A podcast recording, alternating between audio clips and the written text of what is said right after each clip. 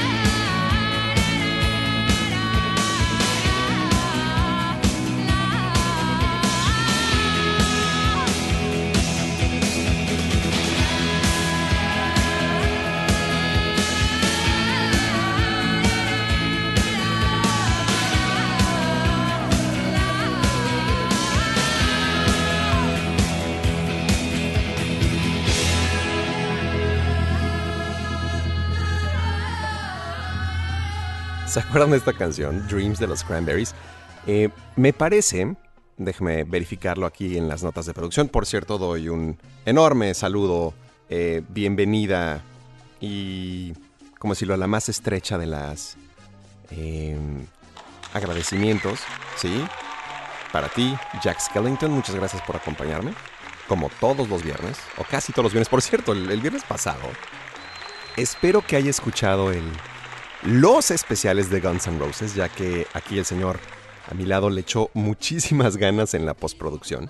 Eh, creo que quedaron eh, bastante, bastante decentes. No nos vamos a vanagloriar en cosas que, no nos toca.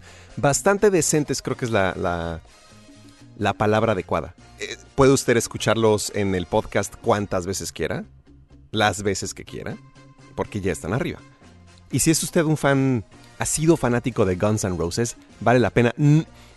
Para los que verdaderamente son fanáticos, por cierto, recibí la semana pasada, a pesar de que los programas estaban eh, grabados, porque claro, no hubo equivocaciones ni mucho menos, a pesar de que los programas están grabados, yo estaba escuchándolos a la par que usted, entonces para comprobar que todo estuviera bien, ¿no? Estamos Jack y yo con un...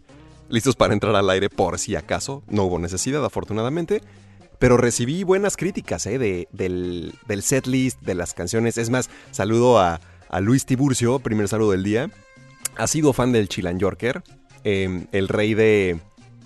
de... ¿Dónde nació Tiburcio? Este, de Cotitlán Izcalli, por supuesto. El rey de Cotitlán Izcalli, güero ojo de rancho. Eh, sobre todo con, me parece que con Estranged, se, se ya sabe, encendedor, este, dijo, esta sí es de fanático. Lo curioso es que el playlist o el setlist, sí, el playlist, podemos decirlo, no lo hicimos nosotros.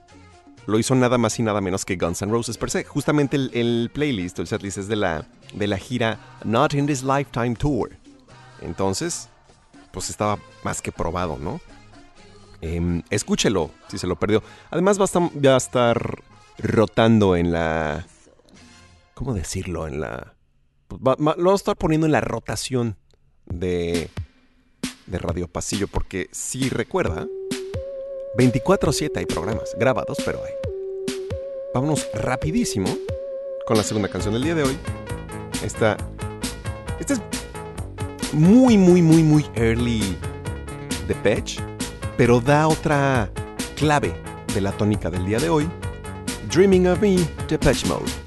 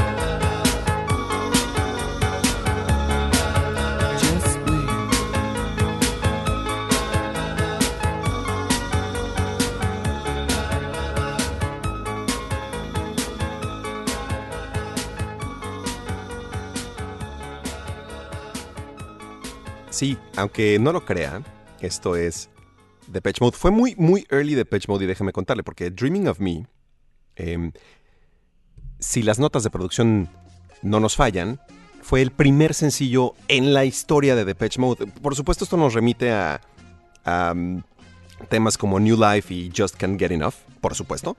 Eh, pero es de este estilo de muy early synth pop de Depeche Mode.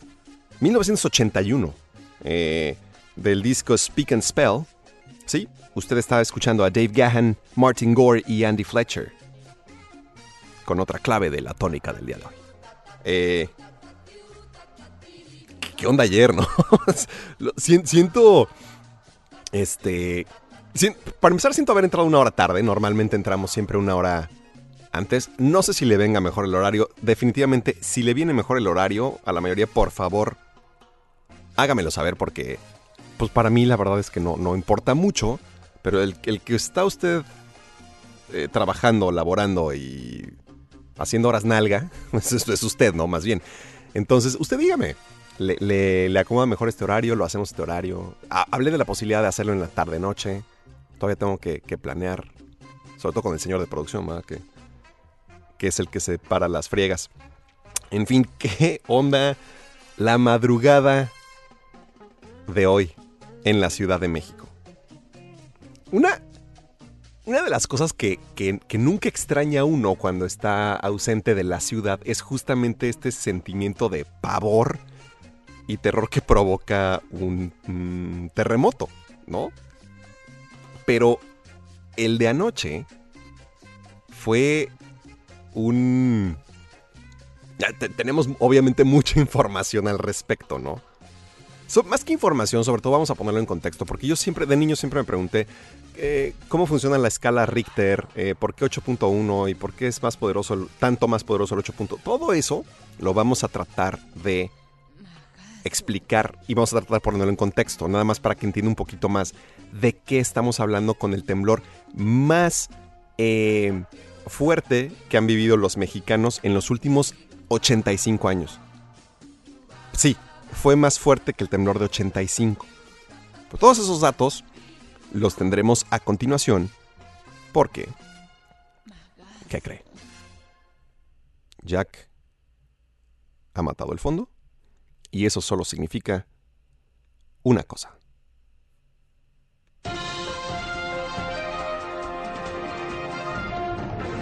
Las breves del pasillo. El evento sísmico más fuerte en los últimos 85 años se sintió la madrugada de hoy en al menos 15 entidades de la República Mexicana. A pesar de que en la Ciudad de México se presenta un saldo blanco, Matías Romero, Salina Cruz en Oaxaca se encuentran entre los municipios con derrumbamientos y pérdidas humanas. Jeff Sessions anuncia el fin del programa de acción diferida DACA, afectando a más de 800.000 de los llamados Dreamers que llegaron a los Estados Unidos a muy corta edad por la inmigración indocumentada de sus padres. Luego de días, ah, ya me perdí. Luego de días de tensiones en la Cámara y de que priistas prometieran aprobar en San Lázaro la iniciativa que revocará el llamado pase automático en la Fiscalía General, diputados del PAN, PRD y MC votaron a favor de la instalación de la mesa directiva precedida por Ramírez Marín, también del PRI.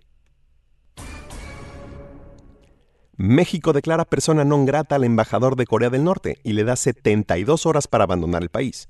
La decisión fue tomada por la Cancillería en franco rechazo a los recientes ensayos nucleares que representan una grave amenaza para el mundo. A días del azote de Harvey y a pesar de haberse debilitado a categoría 4, el huracán Irma causó devastación en el Caribe y amenaza con devastar el estado de Florida. Ha sido ordenada la evacuación de más de un millón de residentes en la ciudad de Miami. Estas fueron las breves del pasillo. Yo creo que nos está saliendo mejor, ¿no? Vámonos con otra canción. eh, que obviamente también tiene la clave de la tónica del día de hoy. Espero que después de esta ya la. la. la cache. Además, ya hinteamos ahí en las breves del pasillo. Siempre tuve ganas de ver a Alice Cooper antes de que muriera, y ¿qué creen? Lo pude hacer. The Hey Stupid, Dirty Dreams, Alice Cooper.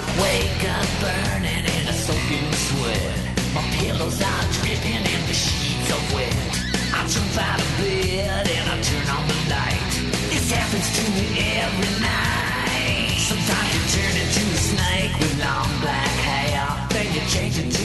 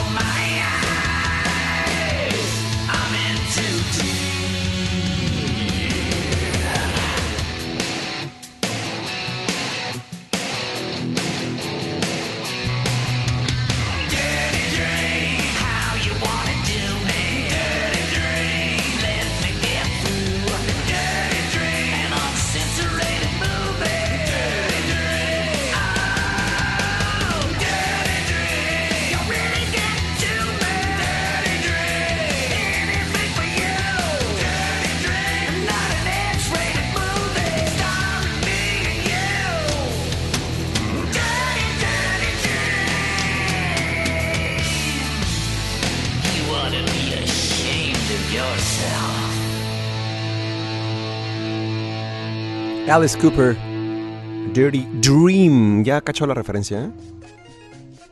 No, yo creo que ya. Es muy obvia. Bueno, otra canción que la de Sueños, Dreams. por- ya, ya lo voy a decir, ya, qué flojera. Este, obviamente, todas las canciones del día de hoy contienen la palabra dream o alguna. algún derivado de esta palabra eh, en su título. Eh, normalmente si lo traen el título lo traen la letra, pero fue una labor más difícil encontrar tantas ocurrencias de la palabra sueño en la letra per se de las canciones que en los títulos. Entonces, la selección del día de hoy es rara. Sin embargo, eh, eh, abrimos con un superclásico, ¿no? Como el de Cranberries. Algunas canciones se podrían considerar clásicos nada más por el tiempo en que. del que fueron editadas.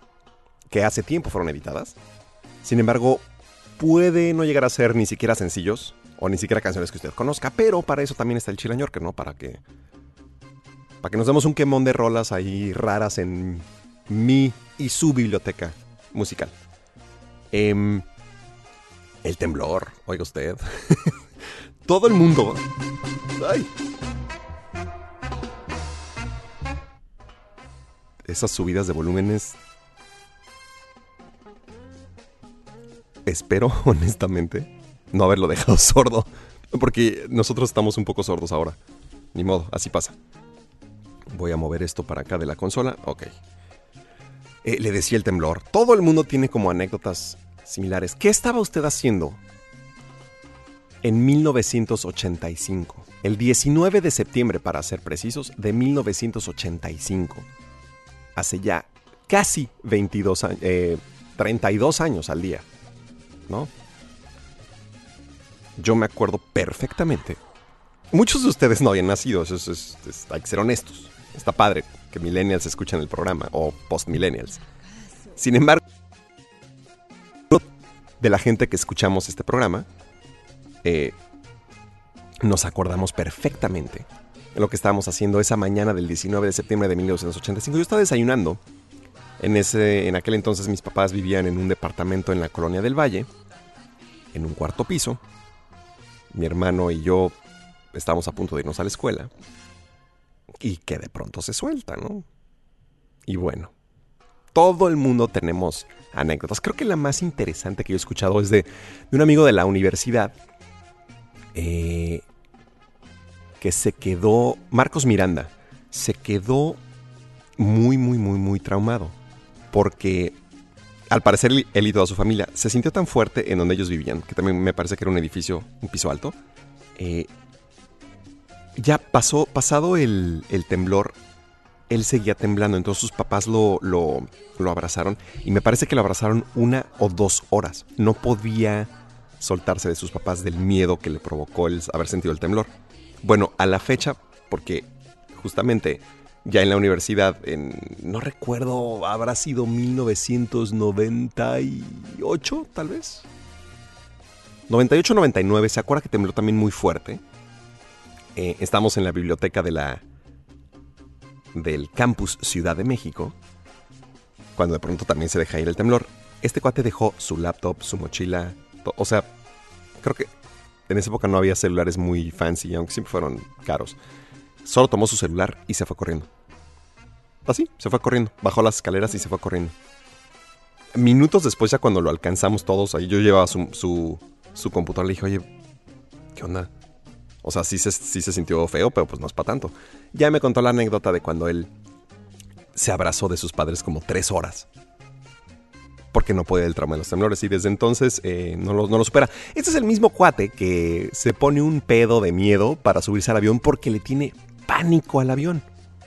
Y creo que es la única forma en que sus padres, incluso cuando era un poco más joven y dependía de ellos, no le ponían un pero. En lugar de medicarlo, pues bueno, hijo, date unas cubas.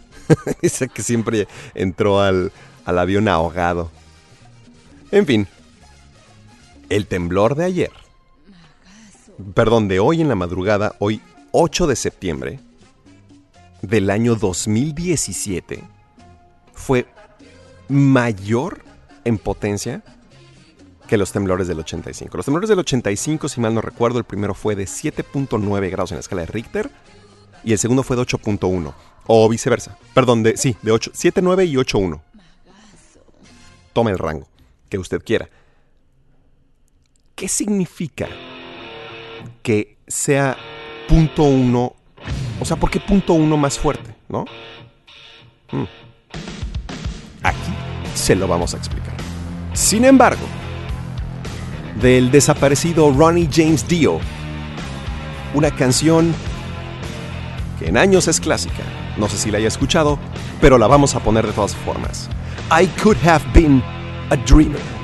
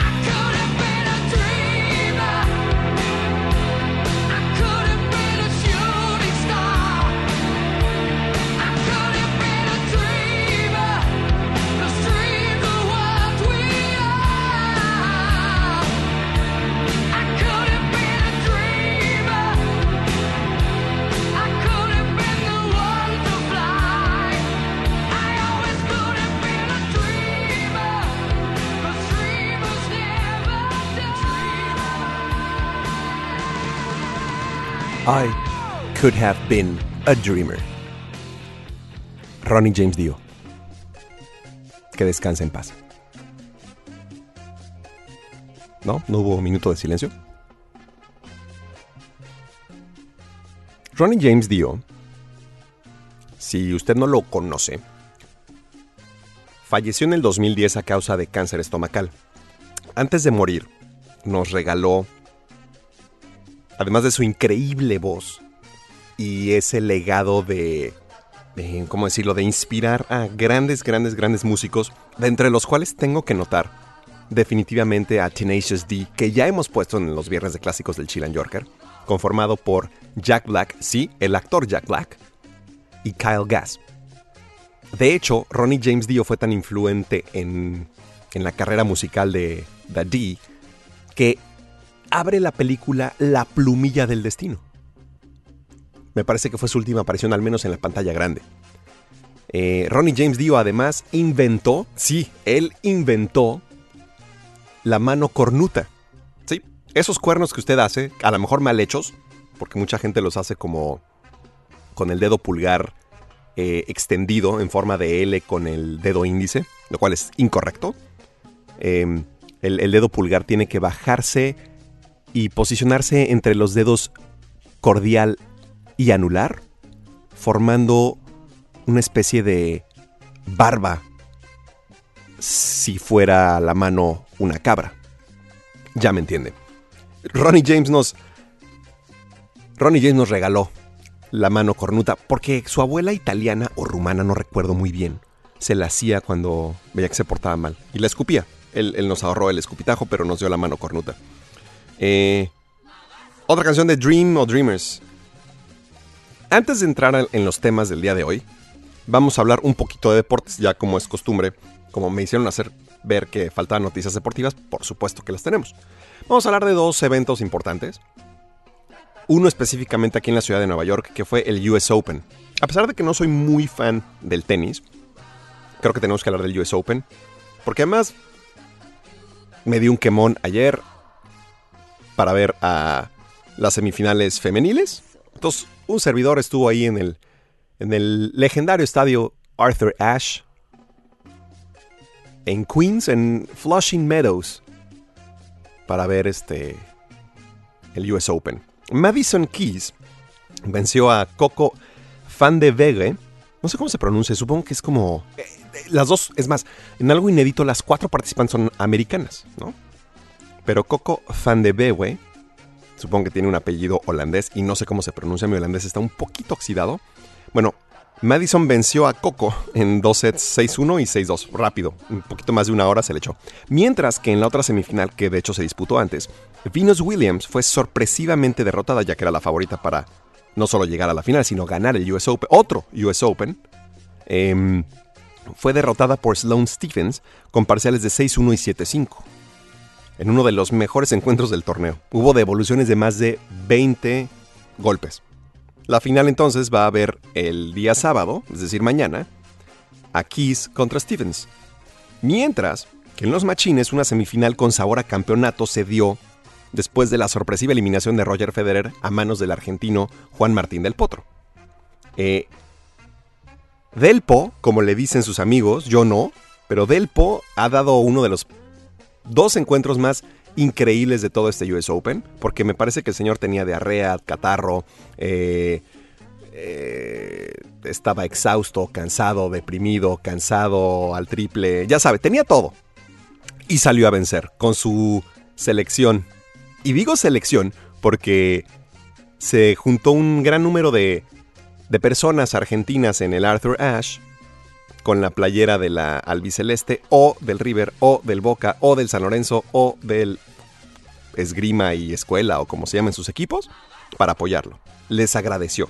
Entonces, la semifinal el día de hoy, la más interesante, va a ser justamente entre Rafa Nadal, sembrado número uno del mundo, y Juan Martín del Potro, quienes se enfrentarán o al, al sudafricano Kevin Anderson o al español Pablo Carreño Busta, quienes disputarán la primera semifinal una horita antes. Entonces, si a usted le gusta el tenis, eh, disfrútelo mucho. Porque sí, no se dio esa semifinal, aunque sea de Rafa Nadal y Roger Federer, pero bueno, así es esto. ¿Y qué cree? También para muchos empezó el año nuevo. I remember she told us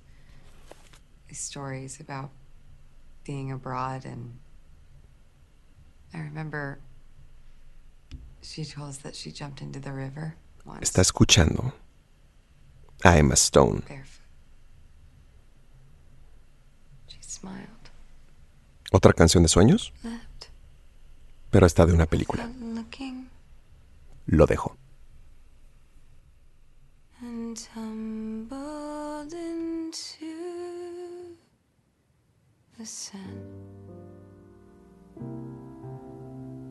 The water was freezing. She spent a month sneezing, but said she would do it again. Here's to the ones who dream, foolish as they may seem. Here's to the hearts that ache. Here's to the mess we make. She captured a feeling, sky with no ceiling, the sunset inside a frame. She lived died with a flicker. I'll always remember the flame. Here's to the ones who dream, foolish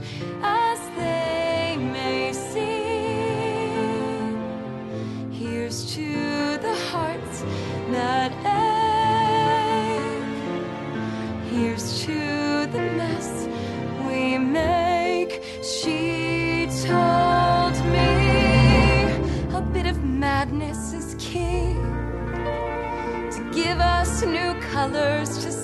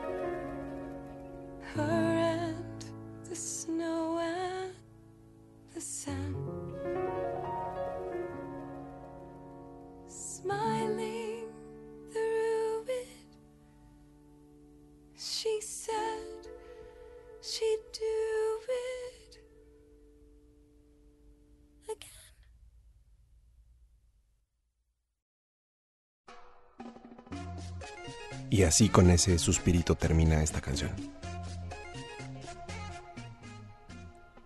Dedicada a todos los dreamers y a todos los que, como dice la letra, Here's to the ones that dream, o algo así. A todos aquellos que tuvieron un sueño y se fueron a perseguirlo. Vamos a dedicar todas las canciones del día de hoy a ellos. En especial a este eh, grupo no tan pequeño de personas que van a ser afectadas con la cancelación de la, del DACA. Vamos a hablar de eso en un momento. Pero vamos a seguir eh, con los deportes. Por cierto, Emma Stone, a quien la primera vez que la vi fue en la película de Superbad, altamente recomendable. También fue la primera vez que vi a, a Jonah Hill. Eh, ya sabes, estas películas de Judah Apatow. Bastante, bastante de culto, yo diría. Y la primera vez que la vi dije, qué guapa mujer. No estaba, estaba yo creo que pesaba unos 10 kilos más, tal vez, 8 kilos más. Eh, se veía el triple de cool con esos, como diría mi amiga Fer, eh, baby cheeks, así les dice, algo así como cachetes de bebé. Y como que no estaba tan guapa, entonces daba justamente el, fenómeno, a, a mi, a mi parecer, el fenómeno opuesto. No se esforzaba por estar esquelética y, y supermodelo rubia. No, no, no. Eso sí, siempre fue ojona. Aquí me cae muy bien. Ya después me cayó muy mal. Pero hay que reconocerle algo a Emma Stone. Y es que sí sabe cantar. Y sí sabe interpretar. De la película La La Land, que recaudara 445 millones de dólares, con apenas una producción de 30 millones de dólares y que le costó 6 años al señor Damien Chazelle, ya que la escribió en el 2010, pero nadie confió en él, hasta que en 2014, eh, después del éxito de su primera cinta, Whiplash, también altamente recomendable, eh, por fin Summit Entertainment le dio el voto de confianza, hicieron la película, y su amigo, quien también hace la, la música, tanto en Whiplash como en La La Land, Justin Hurwitz, eh, se llevó un Oscar por, por la canción. Me parece que fue por esta canción. Si mal no recuerdo. Lo checará usted. Vea esta película si no la ha visto. Em, yo que soy un detractor de los musicales, esta película me cambió eh, esa concepción, no al 100%, porque hubo cosas que me podía ahorrar un- una hora, más o menos. Sí, soy muy duro con los musicales, lo siento. Pero, pero no cabe duda que este cuate, Damien Chazelle, el director más joven en ganar la, la estatuilla dorada por dirección. Es un genio este cuate. A mí me lo demostró desde Whiplash, que ya hemos hablado, ¿no? Al respecto.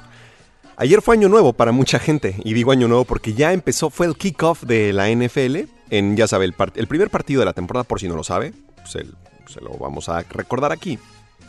Siempre se lleva a cabo la repetición del Super Bowl anterior. Si recuerda, es decir, el campeón de la conferencia nacional el campeón de la conferencia americana se encuentran en el kickoff, es decir, el primer partido el segundo jueves de septiembre, me parece. Normalmente esto creo que sí ya es este o prim- primer jueves de septiembre. No sé, esto cambia. ¿Quién jugó ayer? Obviamente los Patriotas de Nueva Inglaterra, quienes representaron a la conferencia americana en, en el Super Bowl, contra los jefes de Kansas City, que representaron a la conferencia nacional en el Super Bowl también. Contrario a lo que ocurrió en el Super Tazón en febrero, donde ganara eh, la cabra y sus amigos, y hablo de la cabra The Goat Tom Brady, ayer le pusieron una arrastrada a los jefes de Kansas City a, a los Patriotas de Nueva Inglaterra para para paz de muchos de nosotros que, que no, no más no, no, no, ese equipo no. Sobre todo después de la eliminación injusta en el Super Bowl, de- no eliminación, el- la pérdida injusta de los Seahawks contra ellos. 42 a 27. Y con esto se abre la temporada y que además se abre, pues se abre el Fútbol Fantasy, el cual llena de alegría a muchos de nosotros porque te da esta especie de como de bragging rights, o sea, como de derechos de supremacía, por así decirlo, cuando le ganas a uno de tus compañeros, más cuando pasas a playoff y más cuando ganas la liga. Nunca he ganado una liga, pero voy por mi tercer año hacia, hacia los playoffs. Esperemos lograrlo. Y sí, llegó la hora de... Híjole, ¿cómo presentar esto? La canción que siempre critiqué pero canto cuando la escucho. Y seguramente, yo espero que no la haya escuchado, porque es absolutamente horrible. Es de Debbie Gibson, Only in My Dreams.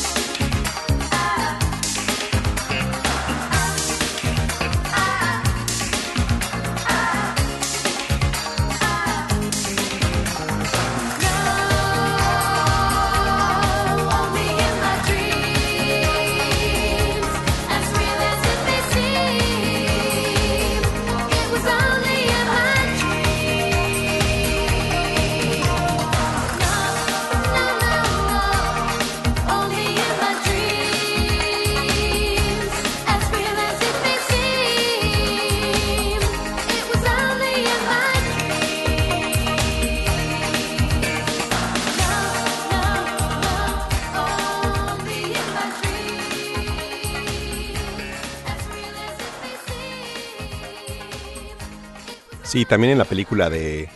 de. Superbad, una de las. em, de los mejores personajes fue McLovin, por supuesto. Saludos a. a Carlos del clan Tarrats. El segundo. Que ya tiene un tercero. Saludos al Niga. Sí, McLovin. McLovin fucking rules, ¿no? Es más, McLovin después salió en una película que también me gustan bastante, que se llama Kick-Ass. También sale McLovin, no me no cómo se llama el actor, pero es bastante gracioso ese dude. Em, oiga, eh, cometí una, una garrafal equivocación y pues claro que no, Kansas City no estuvo en el, en el Super Bowl el año pasado, fueron los Atlanta Falcons. Pero sí, Kansas City jugó ayer contra, contra, como diría Luis Mex, a quien mando un cordial abrazo, el esclavo de Trump. Y sí, no sé si se acuerda que, que Trump empezó a presumir muchísimo de que era super brother de Tom Brady y que Tom y yo y mi amigo Tom y ya sabe, lo típico, ¿no? Del presidente de Estados Unidos. Que presume sus amistades cuando a lo mejor nada más se han dicho hola, pero ya eres su amigo. Depende quién seas, por supuesto. Eh, Tom Brady sí es su amigo, juegan golf juntos y bla, bla, bla. Y se criticó muchísimo eh, esta, sa- también la amistad con Bill Belichick. Bill Belichick, ese es un dude que no, no me cae nada bien. Em, Bill Belichick es como el, el coach en jefe de...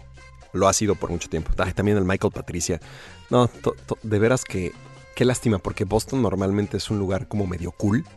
Dijo, pero este equipito no, no, no, no hay forma. En fin, se criticó mucho porque normalmente todos los jugadores de, de del equipo ganador van a, la Casa Blanca a que lo reciba el presidente. Pues Martellus Bennett, quien por cierto es hermano de Michael Bennett, el a la defensiva de los Seattle Seahawks, dijo que él, ahí lo dijo, apenas ganó el Super Bowl y dijo que no se iba a presentar, pero ni loco. Y con él, otros jugadores también expresaron su condena, hasta que por fin como que todo el equipo decidió no ir. No sé desde hace cuánto un equipo de americano que gana el Super Bowl no ha ido a la Casa Blanca. Será interesante eso, lo- a ver si el Jack nos puede averiguar la próxima vez. Em, vámonos con otra rolita. Y regresamos a hablar de un poquito más del fantasy, de, de los Dreamers, del temblor. Em, Jim Steinman cantó esta canción, pero digamos que no lo hizo tan bien, aunque la letra era fabulosa. ¿Sabe quién la reventó fuera del parque? Pues nada más y nada menos que un cuate llamado Marvin Lee Aday, a quien usted mejor conoce como Meatloaf.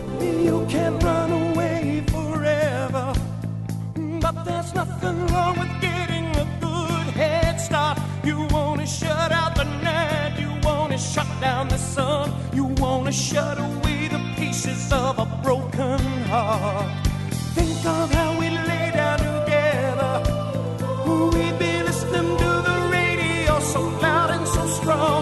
Every golden nugget coming like a gift to the gods.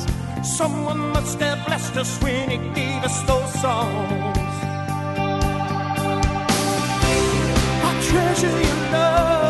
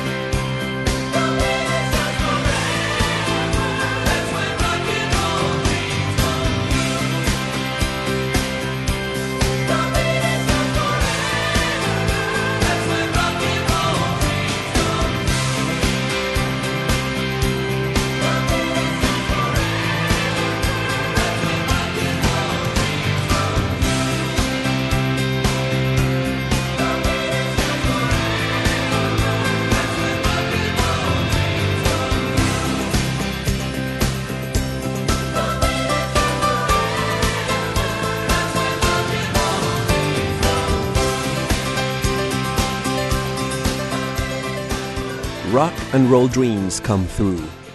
Sí, del Bat Out of Hell 2. Back into Hell o algo así.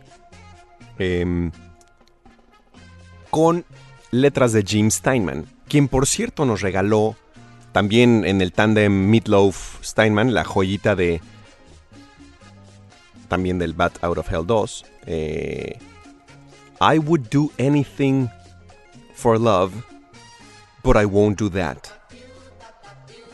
nunca, ya neta, neta, neta, nunca se preguntó qué significaba, qué es lo que... O sea, una canción que, que dice, lo haría todo por amor, entre paréntesis, pero no haría eso.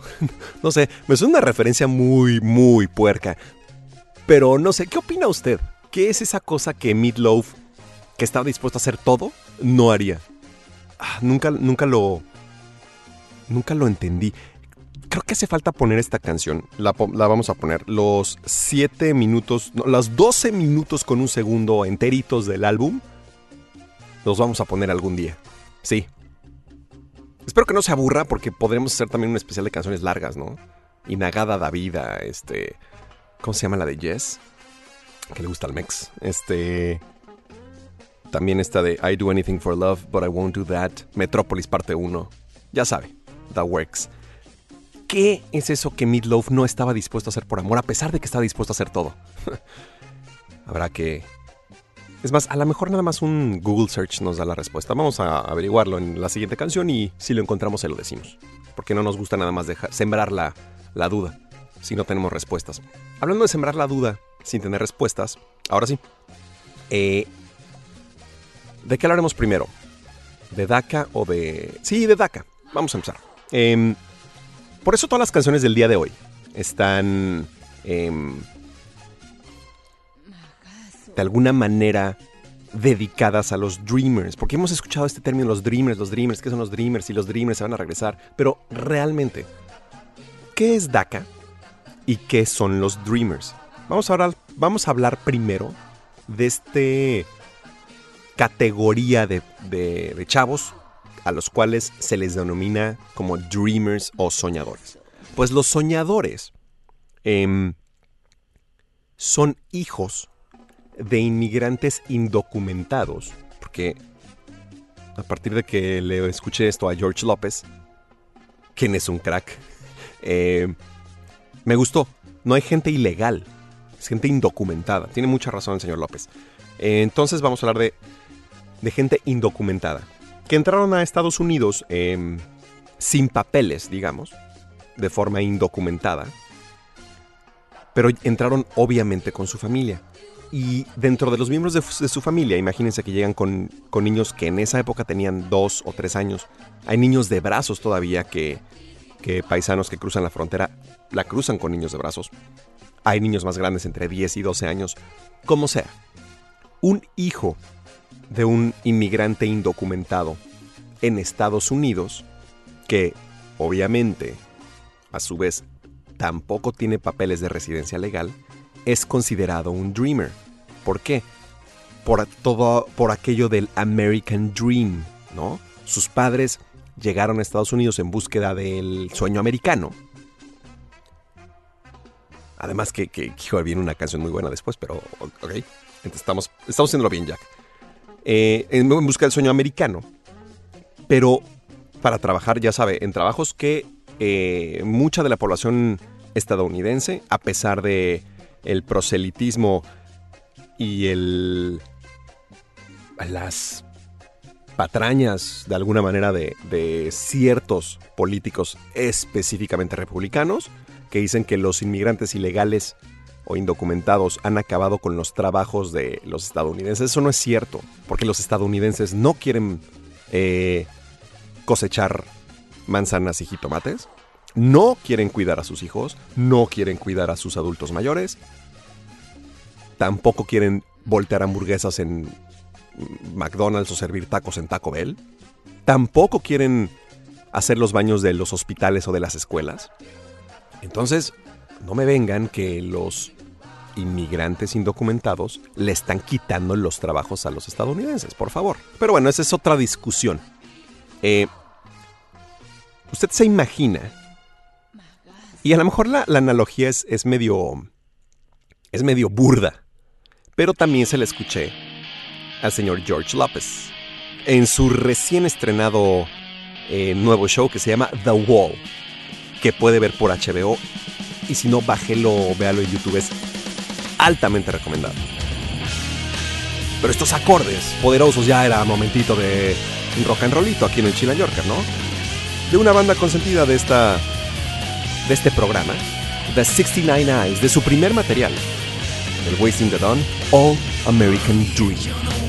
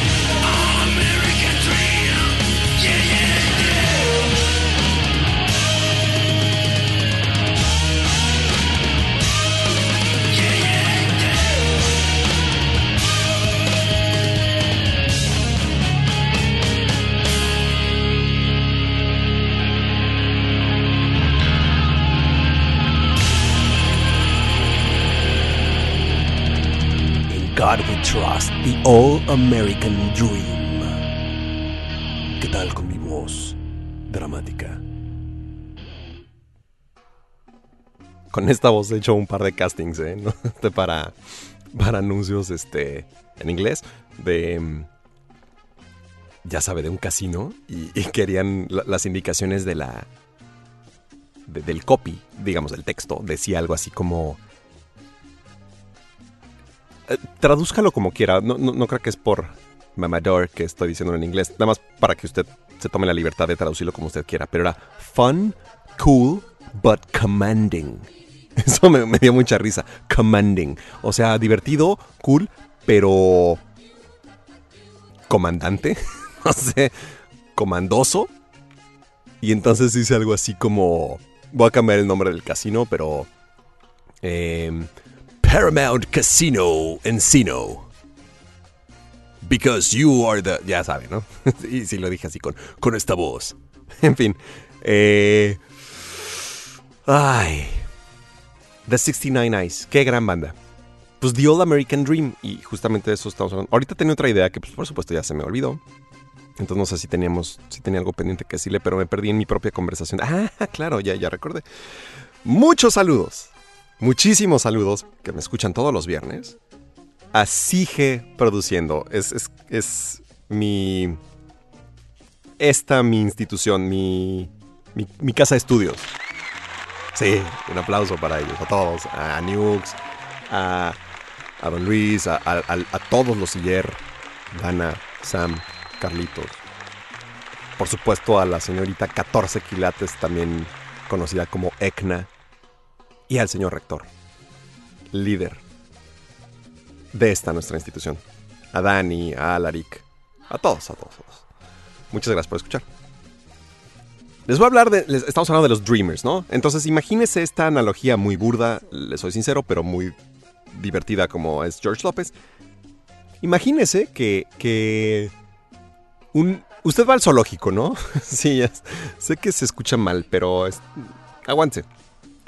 Usted va al zoológico y ve un tigre. O un león que nació. Una leona. que nació en. en cautiverio. ¿Ok?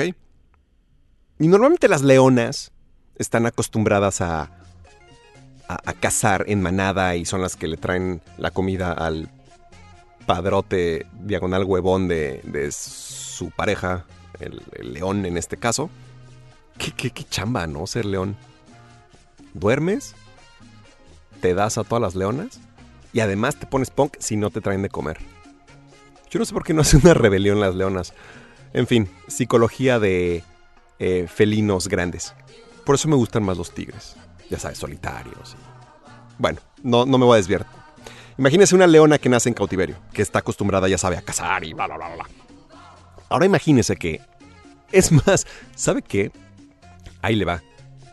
Todavía mejor analogía que la de George López. Porque la de George López es como, quitas un animal del zoológico y le echas a la, a la jungla. Esos son los Dreamers. Ahora imagínese usted, Keiko, este es el mejor. Keiko es una dreamer. Un, perdón, era hombre, ¿va? Keiko es un, pero con nombre de mujer. Bueno, Keiko es un dreamer. Pobrecito Keiko, ya murió, pero ahí le va la razón por la que Keiko es un dreamer. Y acuérdese de los dreamers pensando en Keiko y nunca más batallará para entender el concepto. A Keiko lo atraparon en, en aguas de Noruega, si mal no recuerdo, cuando era un pequeño cachorro, se les dice. Bueno, un vallenato, ¿no? Lo atraparon ahí. Eh, se lo llevaron a Reino Aventura, Ciudad de México.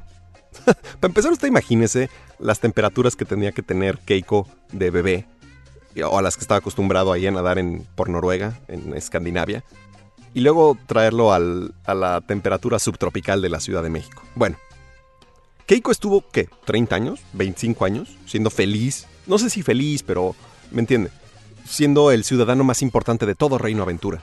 Em, hasta que se les ocurrió en una película con una canción de Michael Jackson liberarlo. Keiko no se llamaba Keiko, se llamaba Willy. Eh, su nombre artístico fue Willy. Más el personaje al que interpretó el primer actor Keiko se llamaba Willy. Y a Willy el chiste es que lo liberan, ¿no? Y se va, y Willy muy, muy, muy, muy, muy contento, se va a, por la Columbia Británica hasta Canadá, eh, más, más al norte que Canadá, con su familia o para que lo adopte una familia de orcas asesinas. Me está gustando mucho esta analogía, pero vámonos con Tarja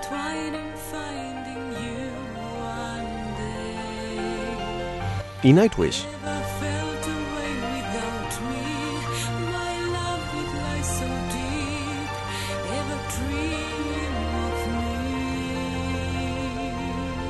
Usted escucha Everdream Nightwish.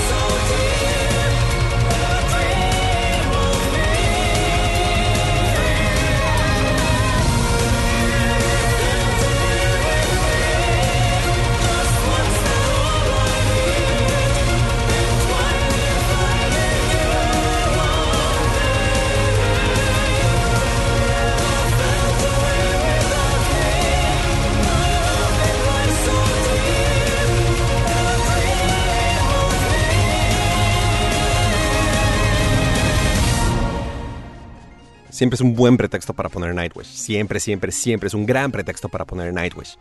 Eh, Ever Dream del Century Child de que 1990, no, 2002 tal vez. Ya se me perdieron las notas de producción, pero del 2002, sí, así es.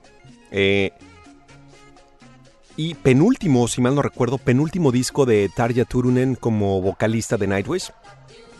Todavía tiene estos elementos, todavía tenía Nightwish estos, o más bien se le conocía únicamente por estos elementos operáticos, operísticos, no sé cómo se diga. El adje- adjetivizar ópera con, con Tarja, quien después su, su muy petardo esposo argentino convenciera de que ella era más grande que todos en la banda y que por supuesto tendría un éxito sin precedentes si se si los abandonaba. Cosa que hizo, pero em, por supuesto no tuvo el éxito esperado, ni mucho menos. No así Nightwish, sigue siendo una de las bandas más exitosas de, de metal en el mundo. Y a pesar de que hay una intervención de dos discos de Annette, no recuerdo cómo se apellida, una sueca, em, se volvió un poquito... eh, la voz dejó de ser de ópera y fue más popera, pero le vino muy bien. Ya están con la nueva vocalista, tampoco recuerdo su nombre, pero... Gran banda, Nightwish. Qué bueno que les gustó. Eh, entonces estamos en Keiko. Fíjese que eh, quiero, quiero mandar saludos, por supuesto, a, al meu Paumares, que, que además de todo lo que hace, viajero del mundo, eh, nadador de aguas, ¿cómo se dice? De aguas abiertas. Y cuando digo aguas abiertas es el tipo se ha encontrado, no sabe si fue un, el elusivo calamar gigante o simplemente un, ya sabe, un como medio corriente submarina o un tiburón ballena, justamente ahí en cerca de Isla Mujeres. De ese calibre de nadador de aguas abiertas es. eh,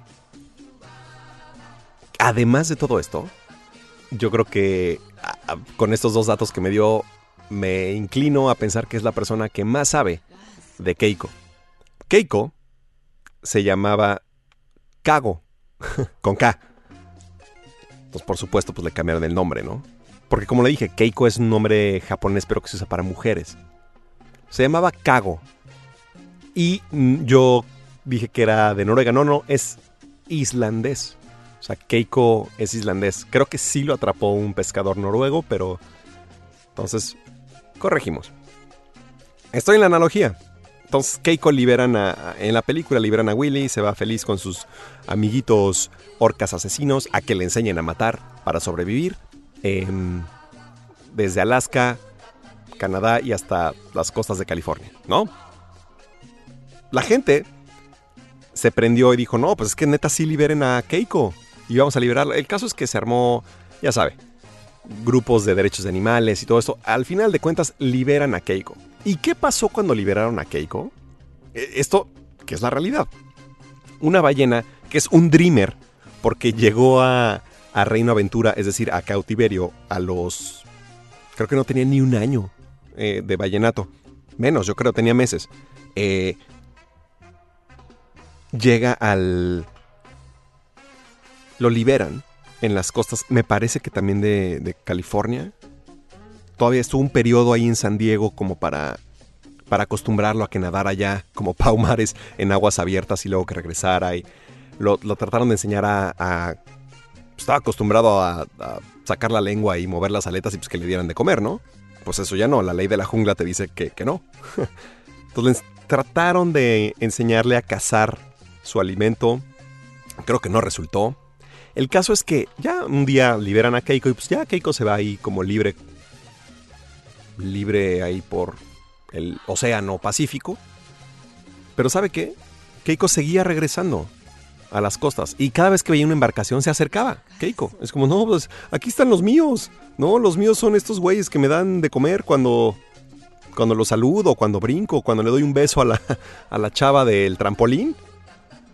A pesar de que aquí al lado están los de mi especie, pues esos que es, ni me pelan. Yo creo que lo bulearon al pobre Keiko. Yo, pobrecito.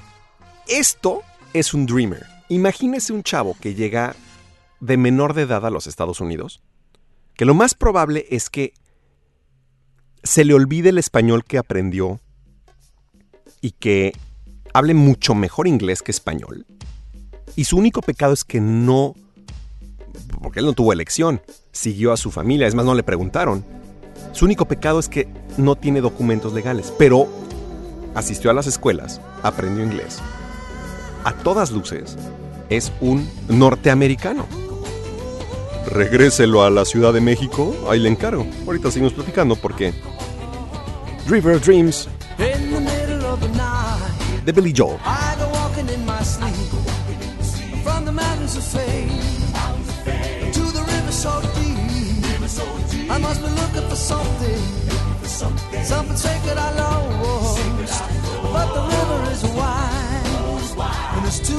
to cross. Even though I know the river is wide, I walk down every evening and stand on shore. I try to cross to the opposite side so I can finally find what I've been looking for. In the middle of the night, I go walking in my sleep through the valley of fear to a river so deep. I've been searching for something,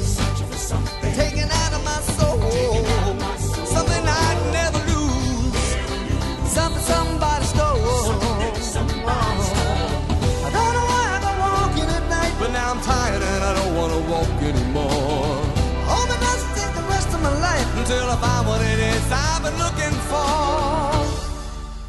In the middle of the night, I go walking in my sleep through the jungle of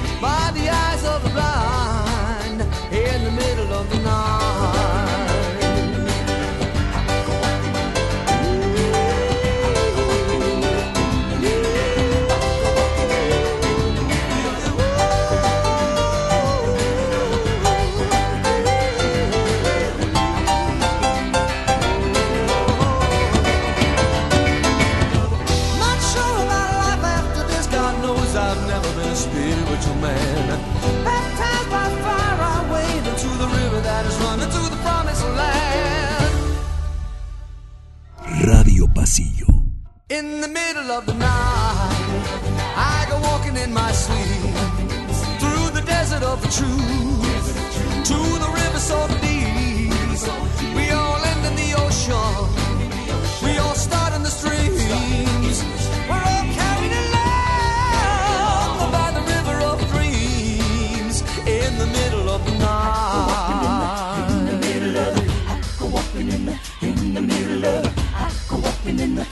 The, middle of. I go walking in the, in the middle of. I go walking in the, in the middle of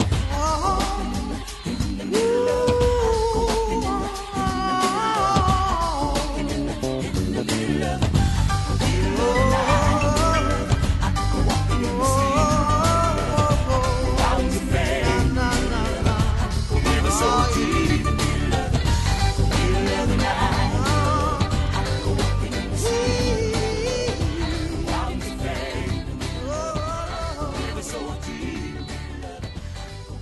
Dígame, ya honestamente, si no se puso a cantar In the Middle of the Night. Del disco eh, River of Dreams, la canción de River of Dreams, de 1993, si mal no recuerdo.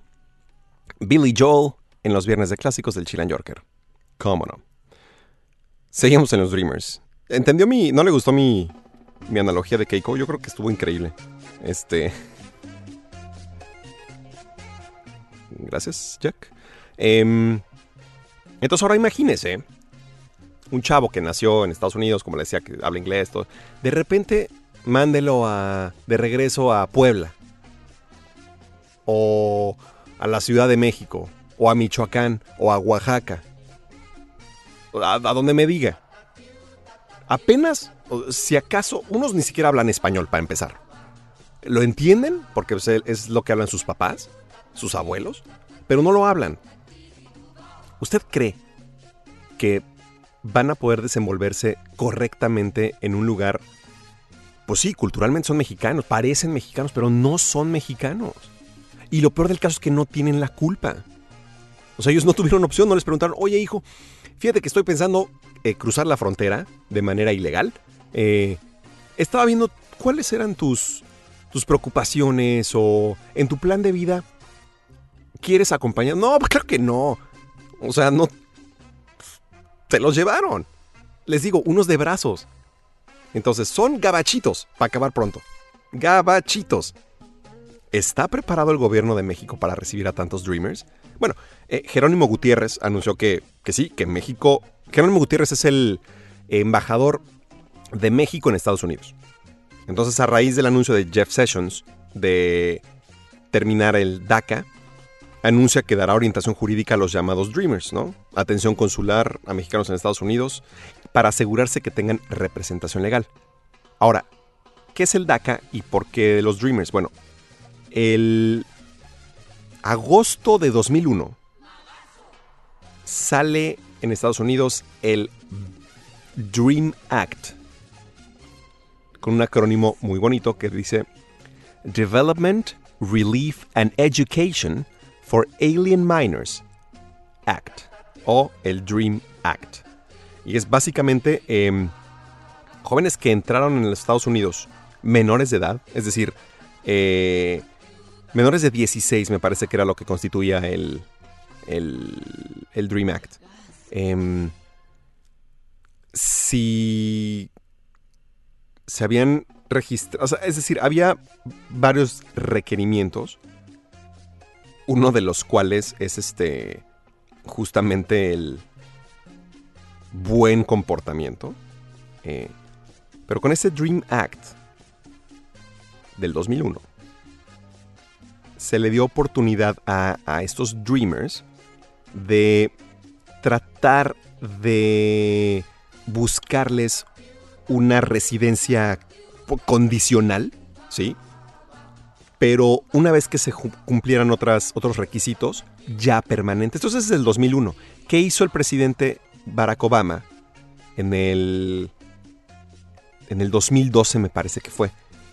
Fue el Deferred Action for Childhood Arrivals, que básicamente le permitía a ciertos inmigrantes indocumentados que habían entrado a los Estados Unidos como menores de edad recibir un permiso renovable de dos años contra la deportación.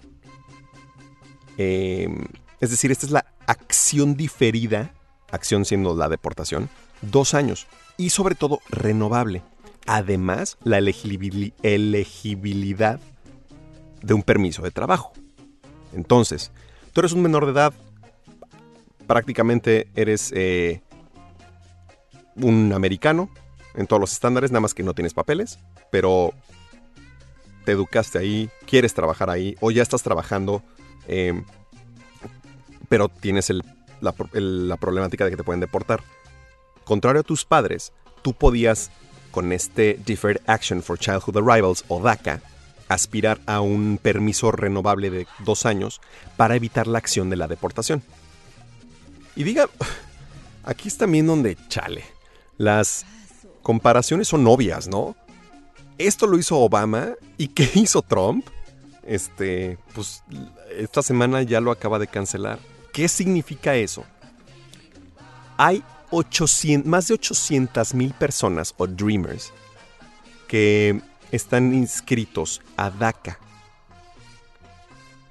800 más de 800 mil. Vámonos con otra canción de sueños. Y solo porque es el Chilan Yorker, vamos a tener back to back ambas versiones. Marilyn Manson, Sweet Dreams.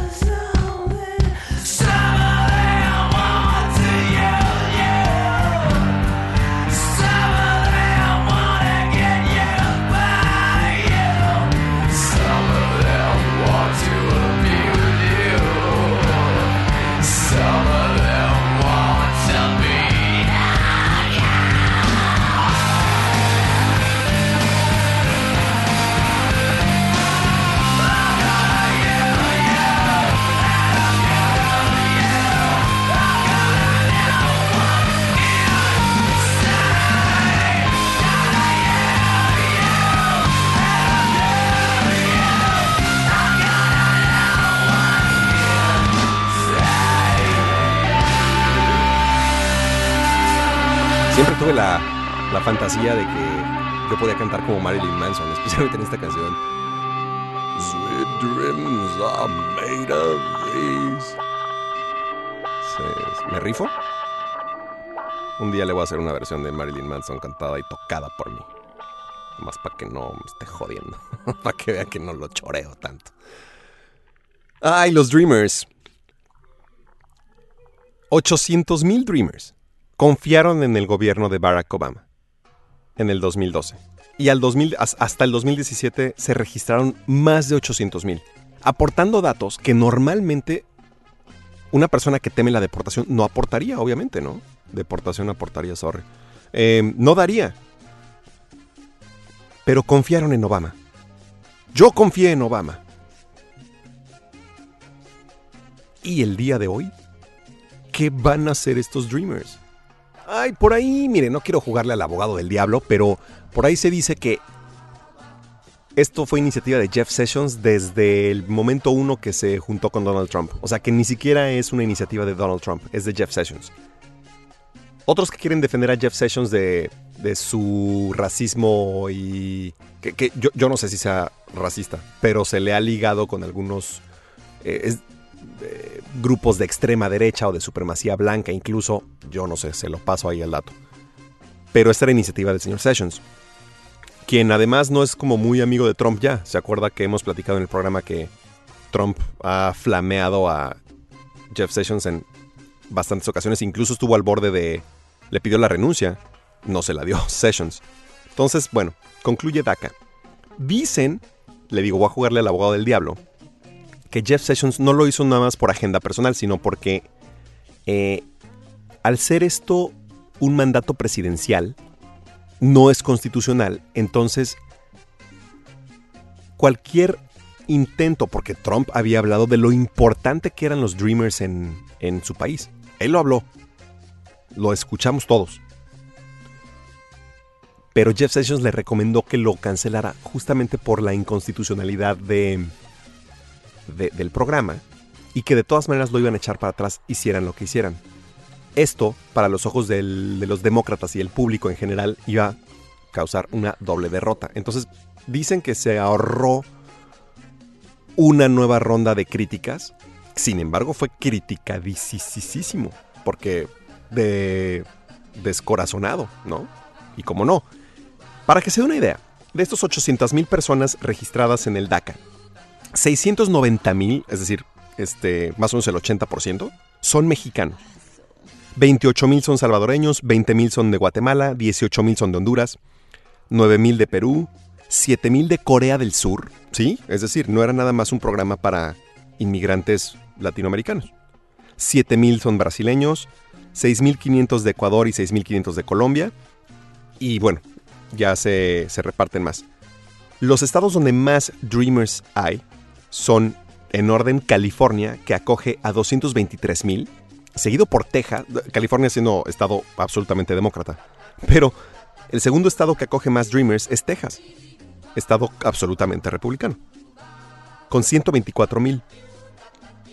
Aquí en este bellísimo estado de Nueva York hay 40 mil Dreamers. En Illinois hay 40 mil Dreamers. Qué chistoso, pensé que en Illinois pudiera haber muchos más. Y en Florida hay 37 mil. Em, esta es la realidad de los Dreamers. Es por eso que la música del día de hoy toda está dedicada a ellos. Incluye la palabra Dream en alguna u otra connotación en el título y seguramente en la letra. Y de verdad espero que yo he escuchado varias entrevistas de Dreamers. No es que estén asustados, muchos, porque además, sí, se terminó DACA. Hay, que ser, hay que ser bien, este, bien puntuales en esto. No se termina hoy y todos los datos de las 800.000 personas registradas se van a utilizar en contra para ir por ellos y deportarlos. No, las deportaciones no van a empezar pasado mañana. No. Se gira esto al Congreso, que es- esta fue la manera de Trump como de lavarse las manos. Es, vamos a cancelar DACA, pero yo voy a mandar esto al Congreso y el Congreso tiene la obligación de subsanar esto, porque lo tenemos que cancelar. Pero él ya se lavó las manos muy inteligentemente diciendo, yo, a diferencia de Obama, yo no voy a crear un programa con un mandato presidencial. Yo se lo dejo en manos al Congreso. ¿Y por qué fue una jugada maestra? Porque estas 800 mil Dreamers no votan, porque no están registrados para votar. Entonces el Partido Demócrata realmente no tiene mucho interés en protegerlos, más que el interés moral, ¿no? Pero la moral y la política no son super brothers. Entonces, aquí está el tema. Pueden pasar más o menos seis meses a que se dictamine una alternativa, si la existiera, para los Dreamers. Muchos están confiados de que la habrá. Yo también. Pero si no, México tiene que estar listo para acoger estos casi 700 mil jóvenes. Como les dije, back to back, Sweet Dreams, pero ahora de los Eurythmics.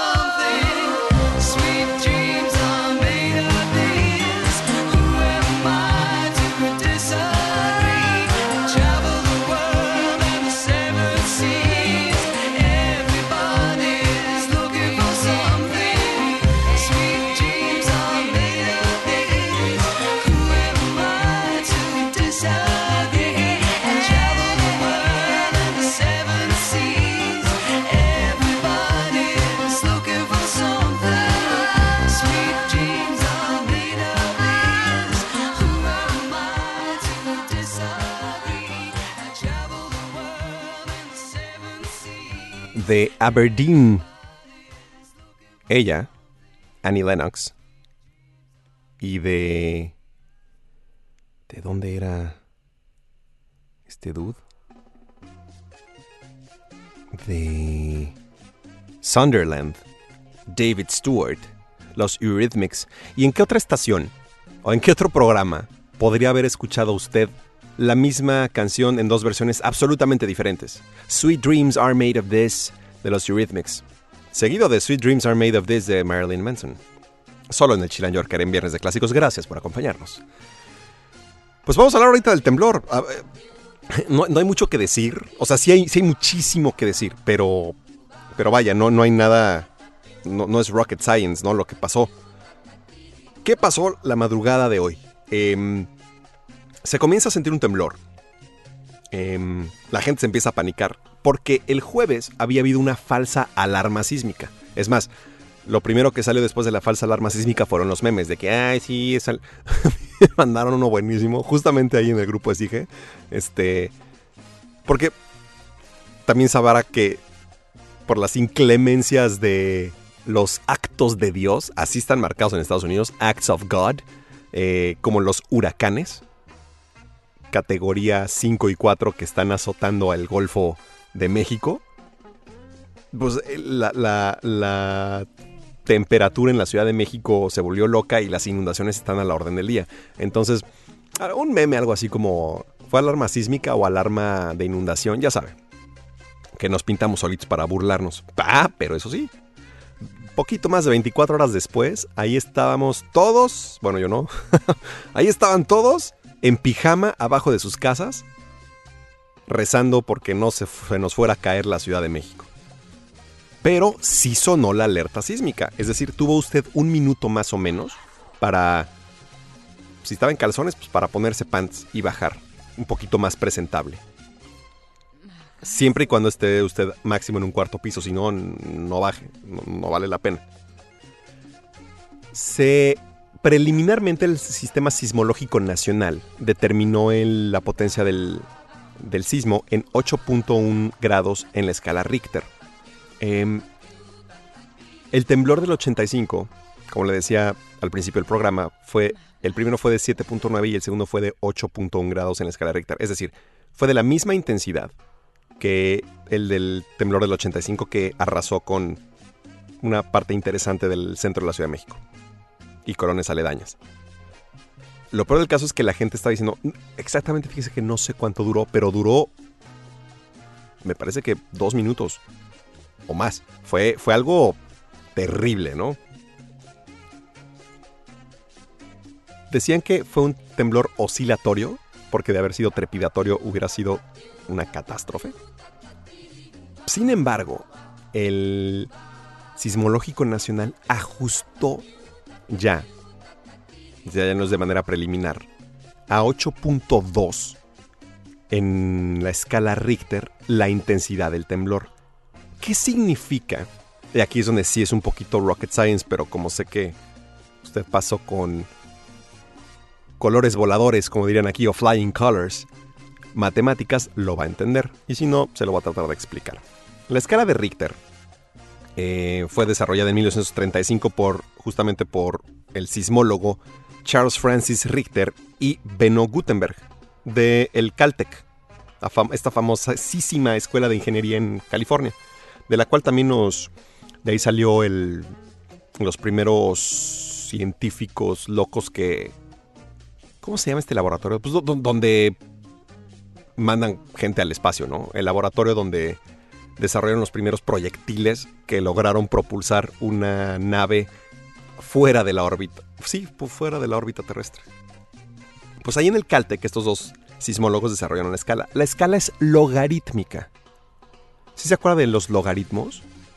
Y vamos a hacerlo muy sencillo. Por ejemplo, em, o sea, no, voy a meter con bases y la definición es, es algo compleja en palabras, pero es mucho más, este, mucho más fácil de entender. Entonces, a ver si, si no lo, si no me pierde más bien. Pero el logaritmo, em, y vamos a basarnos en la base 10, es el número... Híjole, ve.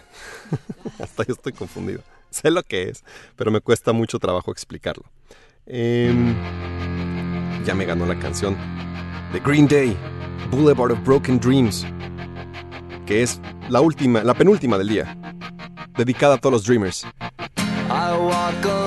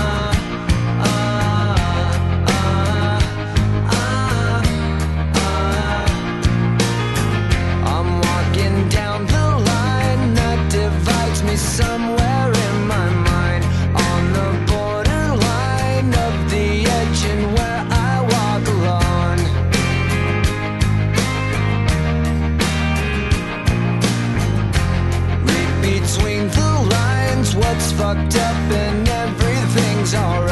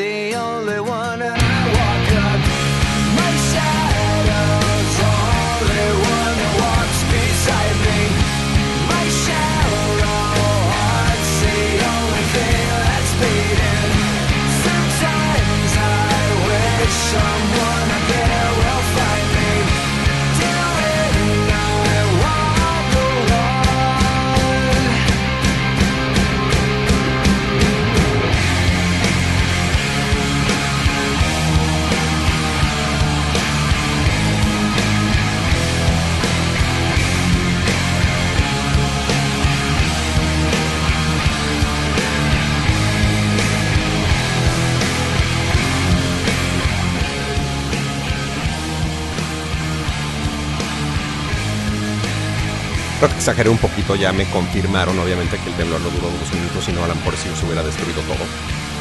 Fueron oficialmente 86 segundos, Much- muchas gracias Ania y Don Luis. Eh, pero dicen que se sintió como una eternidad, no lo dudo ni tantito. Ya, ya puse mi cabeza en orden, tuve que hacer, ya sabe, un ejemplo para, para poder explicarlo.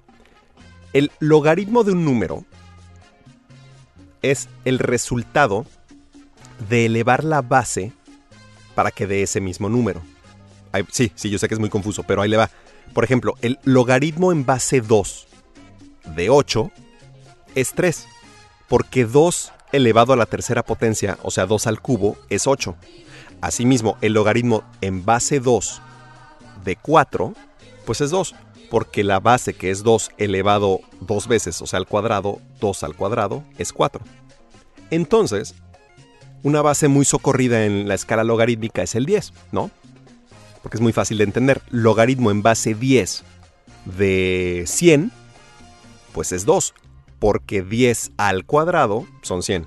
Logaritmo en base 10 de 1000 son 3, porque 10 elevado al cubo son 1000, y así sucesivamente.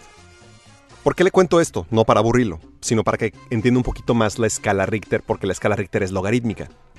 Quiere decir que un temblor de 7 grados en la escala Richter, comparado con un temblor de 8 grados en la escala Richter, es decir, de este 7 a 8, que para usted y para mí es un número, son 10 veces más potentes. Así es, por eso es una escala logarítmica, para ahorrarnos esos números tan grandes.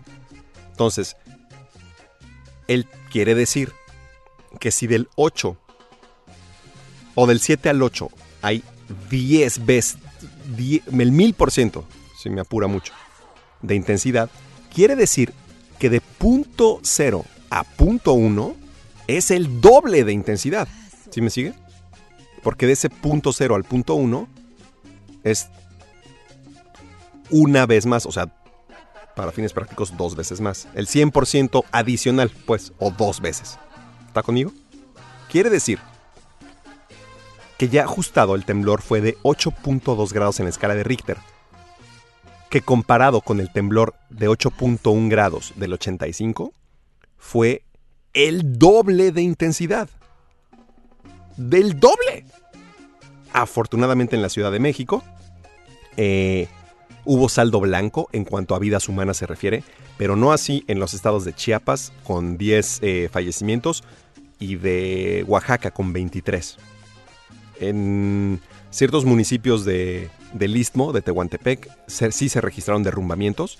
Y justamente a causa de esos derrumbamientos es que mucha gente perdió la vida. Pero también mucha gente perdió la vida. eh, una persona de la tercera edad murió del susto, literal. Y es que no nos reponemos del, del, del pavor del 85. Sin embargo, eh, haciendo un recuento, 32 años después, estamos muy, creo que estamos muy preparados, se demostró ayer. Hay que tener precaución, por supuesto, pero simplemente en cuanto a las construcciones se refiere, yo vi un video, es, es muy viral, véalo, una persona que grabó el ángel, de- la columna del ángel de la independencia. ¿Cómo se movía esa cosa? Qué miedo. O sea, yo, un temblor trepidatorio, lo hubiera tirado en, yo que un minuto, el ángel. No, no, se ve, hay otras que de las farolas en el segundo piso del periférico. No, no, está terrible. La verdad es que eso sí no extraño de mi México mágico musical, la verdad. Pero cuídese, cuídese. El ser chilango es lidiar con, con temblores, sí.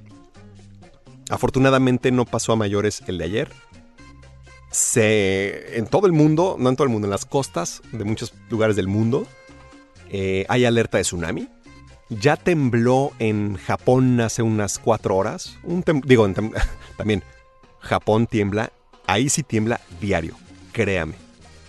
Créame, es lo único malo de estar en Japón. Que de repente es como, ¿y por qué se mueve la cama? No, pues está temblando. Y al rato vuelve a temblar. Pero la gente está tan acostumbrada y los temblores son tan de tan baja intensidad. Pero uno de esos llega uno fuerte, ¿no? Entonces hay alerta de tsunami, ya tembló en Japón. Agréguele los, huracanes. Em, la semana pasada fue Harvey. eh, el sábado toca tierra Irma en Florida. Ya causó devastación en las Antillas. Y va a entrar a Estados Unidos también. Si usted cree en el karma, como, como algunos de mis amigos creen en el karma, dicen que esto es- le está pasando a, a Estados Unidos por ser Donald Trump. Yo no creo en el karma. Algún día tendremos esa plática aquí en el Chilan Yorker. Em, Irma ya no es un huracán, huracán categoría 5. Se deprecó a categoría 4.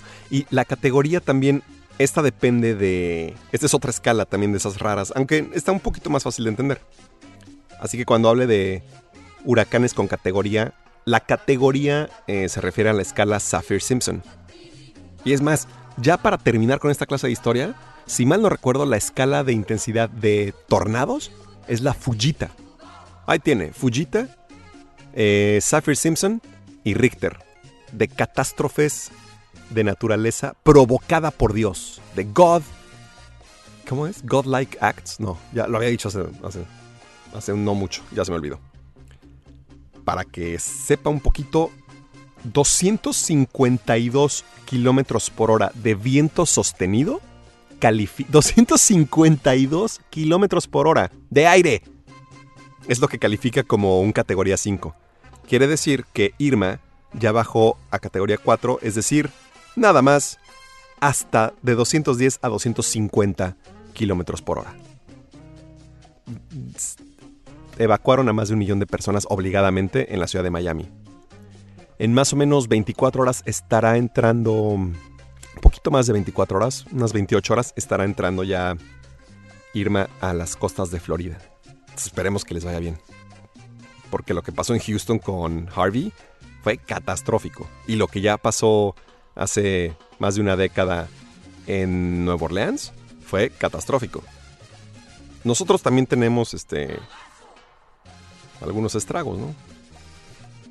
Sobre todo en, el clima de, México. Pero bueno, este ha sido un, un episodio más del Chilan Yorker. Muchas gracias. Déjenme ver, a ver a quién saludo, a ver quién se quedó con nosotros todo este tiempo. Fíjese. Nos dice nuestro jefe de piso y de producción, ya que ya perdimos rating. No, creo, creo que se acaba de ir la gente. A lo mejor este, este horario no, no fue el mejor. Pero bueno, teníamos que hacer ciertas adecuaciones en la programación del día de hoy por todos los eventos sísmicos y catastróficos de índole divina que están azotando nuestro continente al menos. Eh, saludos a los de toda la vida. Saludos a Francia, saludos a, a Bélgica, una Dreamer en Bélgica. Em, saludos por supuesto a Mex, a Tibu, al Rumi, a mi familia en Sonoma que están ahorita congregados para un evento sin precedentes. Que lo disfruten mucho. Y muchas gracias por escucharme hasta allá. A Oaxaca, a Chiapas, a, ¿quién más? A Toño, al Rumi, a Boris, a Mal, a todos los que van a escuchar el podcast, a Fer, que también estaba escuchando, y a todos los que ya no están escuchando hoy, pero que estuvieron escuchando, muchísimas gracias, muchas, muchas gracias. Como les decía, estas canciones están em, destinadas a los dreamers, pero no, no solamente a aquella minoría de personas que nacieron en otro país y que los quieren regresar, sino a todos ustedes que han perseguido sus sueños y que siguen persiguiendo sus sueños. Mi sueño siempre fue, siempre fue hacer radio y ahora lo puedo hacer. No sabe qué satisfacción más grande. Nos encanta hacer radio para usted. Nos vemos la próxima semana, por supuesto, en otro Viernes de Clásicos en vivo. ¿Qué chilango? ¿Soné? ¿Perdón? Jack y yo le decimos no adiós, sino hasta luego. Gran fin de semana.